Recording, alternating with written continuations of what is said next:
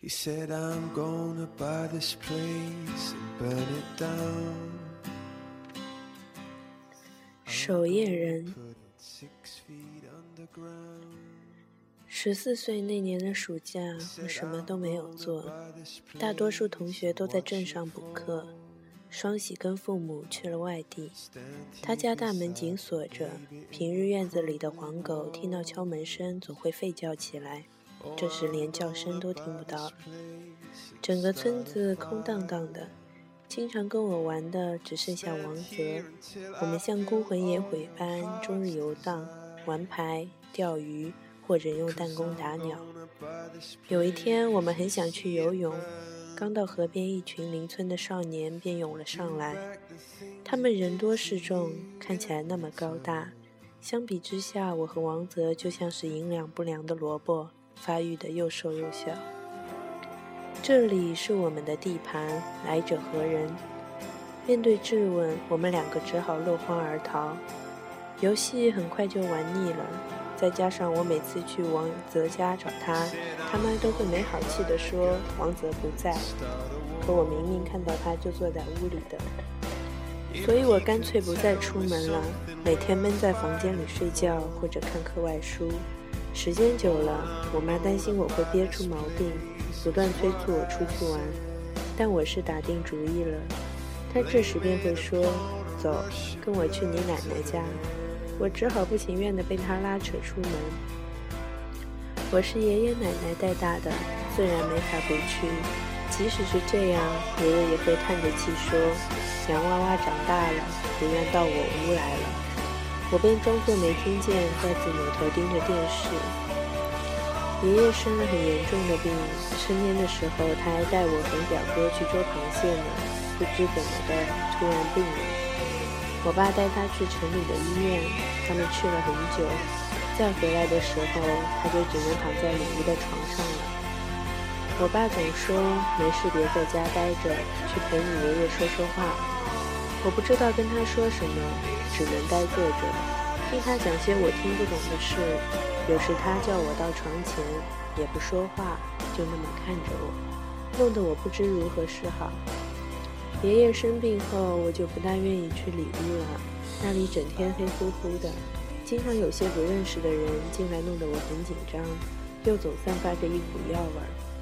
但我不能对别人说起这些，你这个没良心的。他们肯定会这样骂我。我就这样每天发着呆，把自己关在屋里，幻想拥有某种超能力。有时王泽会从家里偷跑出来找我，一直到暑假快结束的时候，爷爷的病也没有好转。去看望他已经成了例行的任务。他唉声叹气，像变了个人，脾气也越来越古怪，似乎对所有的一切都不满意。我照旧坐在里屋看电视，对他的絮叨充耳不闻。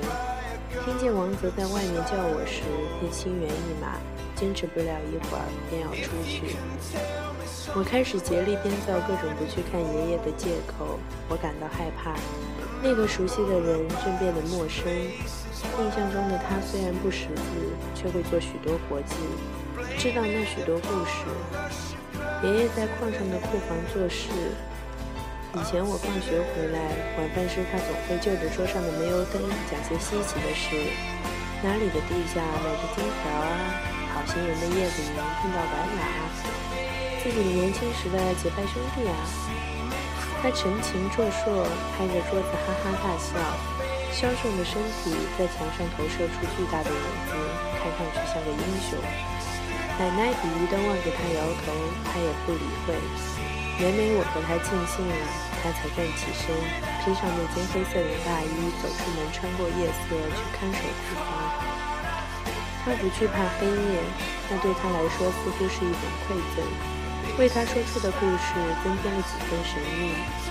冬天的深夜，时常有野兽来下山觅食，他便站在库房门口，弄出声响驱逐它们。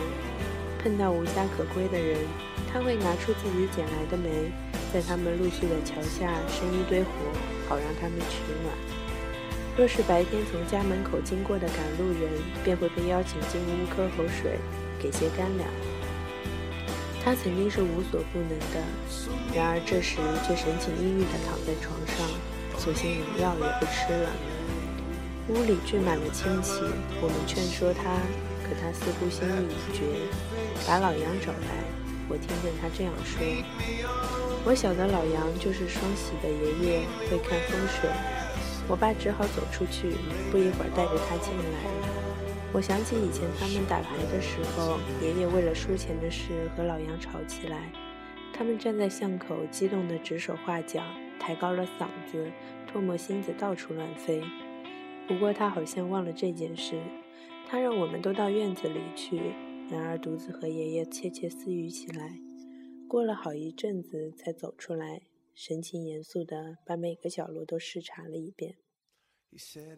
他和那些人坐在院子里商量些什么。天快黑了，光线变成微弱的暗蓝色。我好奇地左顾右盼，同时努力睁大眼睛，想要看清每个人的脸。门的位置要改，我听见他说。大家的嘴都在动着。后来他们又聊起收成的事。我想问问他双喜什么时候回来，却插不上话，急得团团转。再后来，人就散了。我跟着爸妈回到家，吃过晚饭，看了会儿电视，就去睡觉。他们还在隔壁说着什么，可是我已经困得睁不开眼睛了。次日一早就被我爸叫醒了，要动土了，按规矩得上山拜一拜土地爷。我们拿了一些水果、食物和一瓶酒装在袋子里，等出门时，太阳已经升得老高了。学校里一个人都没有，破旧的教学楼前是两棵高大的杨树，知了在上面不耐烦地鸣叫。太阳正烤着光秃秃的地面，晒得人有点发闷。我们穿过空旷的操场，沿着小路上山。他对这里的地形很熟悉，带着我拐了几个弯，我便分不清方向了。野草长得异常茂盛，再往前已经完全将道路遮蔽了。我认识的人里，爬山最快的要算成龙，但我爸的速度肯定超过他了。他走得很快，不时回头看看我的进度。由于穿着短裤，那些草叶的倒刺割在腿上，疼得我直冒汗。但我极力不表现出来，故作轻松地走着，实际上早已开始喘气了。不知过了多久，他终于在一处狭小的空地前停下来，回头向下看去。我们几乎在快到山顶的位置了，拨开面前的杂草，那尊神体便显现出来。浅色的石质神体方方正正搁在地上，约有两米高。挂在前面的垂帘有一部分已经脱落，露出了里面的神像。现在都没有什么人来了，他说着，一边将水果食物摆在他面前，又洒些酒，跪下。我只好跟着他跪下来。跟土地说：“你让你爷病快点好。”我闭着眼睛重复了一遍，然后等着站起来。他却像有很多话要说，嘴里不停默念着。许久之后，这一世才算结束。回去我们走的是大路，这样一来就轻松多了。父母在外打工，我从记事起就一直跟着爷爷。这年春天，他们决定回来时，我便要随他们回自己家住。这事让我烦恼了一段时间。住在自己家，不用帮爷爷干活，吃的东西也多一些，但我总是不知道跟父母说什么。隔几天还要洗一次澡。明天你就要去外地读书了，去看看爷爷。我爸走在前面对我说道。他身材高大，却和爷爷一样瘦，但那双大手握成拳，指关节便会夸张地突出，像几颗玻璃球。我不确定能不能长到他这么高，但村里的大人对这乎似乎都很确信。他们见到我总会打量一番，然后说：“现在还看不出来，不过以后跟他爸一样是个大个子。”开学后，我读初中，被送到城里的寄宿学校，每月末回家一次。一起来的还有王泽。我们找到村里的陈君涛，他们比我们高一级，染了黄头发。宿舍很大，住了十六个人，几个年纪大些的、发育的都很健壮。以党飞为首，他自然充当起老大的角色，许多人都围他转，把好吃的拿出来。我和王泽只好乖乖交出零食。之前没有学过英语，英语课总是听得云里雾里，我就看着窗外的鸟走神。好不容易等到下课，大家都挤到教室后面的碗柜里，拿出自己的餐具往饭堂跑。明明吃得很饱了，到夜里还是睡不着。可是零食被拿走了，我好饿啊！我也是。这是我和王泽睡前说的最多的两句话，偶尔还会听见黑暗中有人在啜泣，蒙着被子，声音压得很低。党飞便会骂道：“哭个屁！不睡觉给老子出去！”有时我们会把藏在床上的烟拿出来，几个人分着抽。火星在漆黑的宿舍里忽明忽暗。害怕负责我们生活的保育老师来检查，听见外面的脚步声，便紧张地将烟头踩灭，然后躺下假装睡着。抽烟是除打架之外最危险的事，被抓到要被处分。但为了拉近关系，我和王泽只好加入。这样一来，我们逐渐玩到了一起，除了吃的照样要给，也算是朋友了。星期天我们休息，但不能回家。这时他们就会和高年级的同学踢球，或者请假出去逛。我和王泽只好去打乒乓球，或者坐在操场边看别人运动。我们年纪又小又瘦弱，依然是被排挤的对象。不过和陈君涛在一起，我们很快忘掉这些不愉快。他告诉我们他要组乐队，还拿出他的吉他弹给我们听。他看上去很坏，不像是那种好欺负的，所以我们都很羡慕他。跟他玩，让我们多少有面子了一些。盼到月末回家，自然少不了去看爷爷。奶奶拿出好吃的问东问西，爷爷还是躺在那里。有些日子不见，也不再对我发牢骚了，笑眯眯地问起学校的事。我想跟他们说说心烦的事，尽管我自己清楚自己不会讲，因为说了他们也无法理解。到了要走的时候，他就将我叫过去，让爷爷再看看，不知道下次。他不再说下去，只是轻微的叹气。双喜家的门还是锁着，我碰见成龙，他告诉我双喜家搬去外地，再也不会回来了。你怎么样？我在镇上的中学有几个混得好的朋友，我们天天打架。你在城里没人欺负吧？没啊，跟我们玩得很好，还有陈俊涛帮忙。我们像大人那样客套着，嘴上这么讲，回到学校就不免有些失落，甚至也被女生看不起。微机课老师是唯一对我们好的女性。她二十出头，留着稍长的碎发，长得眉清目秀，见到我总会微笑着主动打招呼，说起话十分温柔。有次放学碰见我，还请我吃泡面，所以我和王泽经常有意无意地出现在他面前，期待和他说话的时候，又不争气地感到紧张。这算是我为数不多的秘密吧。